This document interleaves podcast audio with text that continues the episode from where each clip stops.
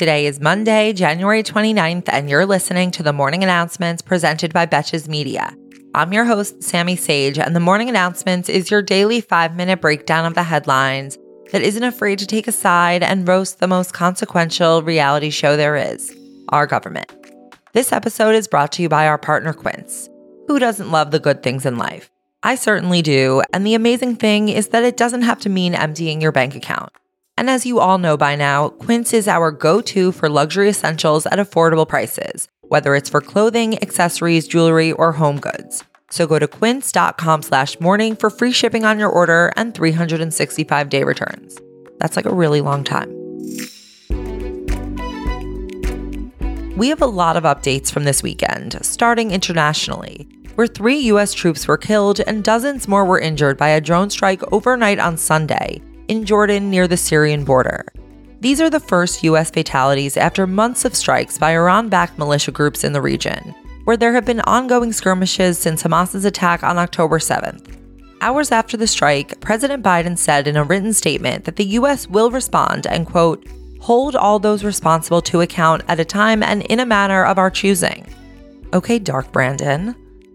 On an adjacent note, on Friday, the top court of the United Nations, the International Court of Justice, issued an interim response to the case brought by South Africa against Israel for acts of genocide in Gaza, along with a request to institute a ceasefire. The court's ruling stopped short of calling for a ceasefire, though it did order Israel to do everything it can to prevent deaths, destruction, and potential acts of genocide, as well as urgently get basic aid to Gaza and it also requires that Israel later show the court that it has taken steps to do so. On the question of whether Israel's military operations qualify as genocide, the court did not say, as it will take a full examination of the evidence and several years to conclude. However, the court did call on Hamas to release the hostages that it still has in captivity. But as Hamas is technically not a state, it is not bound by the court's rulings. As for the hostages, American led negotiations are reportedly getting closer to an agreement, which would involve Israel suspending military operations for two months in exchange for the release of the remaining hostages. Talks were held in Paris yesterday, and it's possible that the deal could be signed within the next two weeks.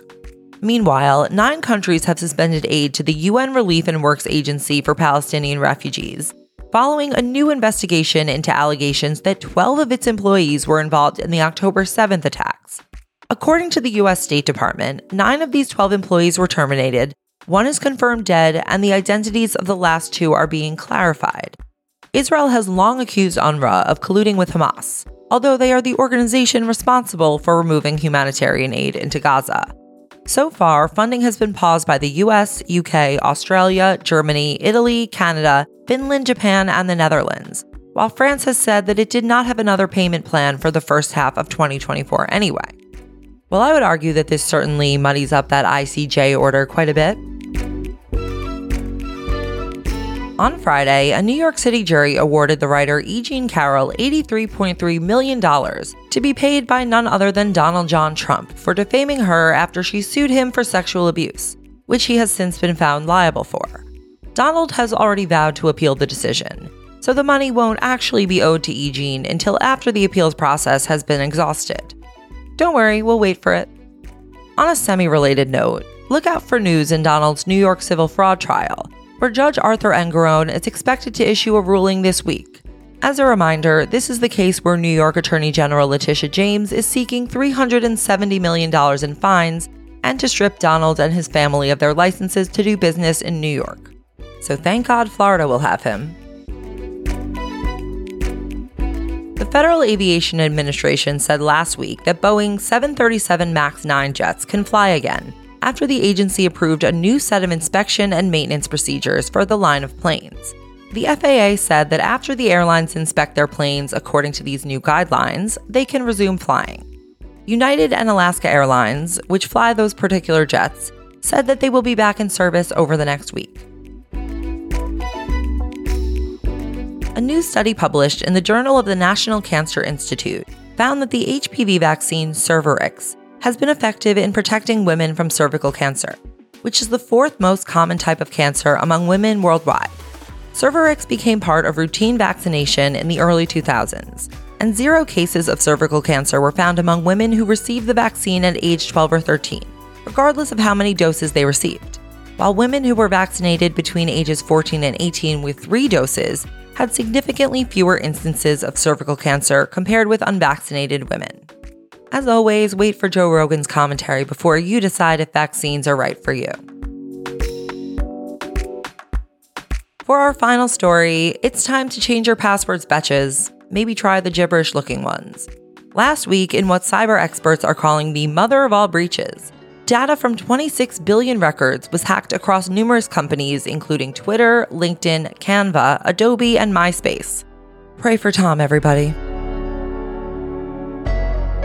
Thank you for listening to the morning announcements presented by Betches Media, and thanks again to our favorite shopping partner, Quince. Quince is my go to for luxury essentials at affordable prices. It's where I am getting all my staples these days. My latest favorite is the Mongolian cashmere crewneck sweater, which comes in over a dozen colors and has over 10,000 reviews with a 4.9 out of 5 star rating. That is a shit ton of reviews. And the best part is that it is only $50. So give yourself the luxury you deserve with Quince. Go to quince.com slash morning for free shipping on your order and 365 day returns. That's Q-U-I-N-C-E dot com slash morning to get free shipping and 365 day returns. That's quince.com slash morning. And until tomorrow, I'm Sammy Sage, and now you know what the fuck is going on.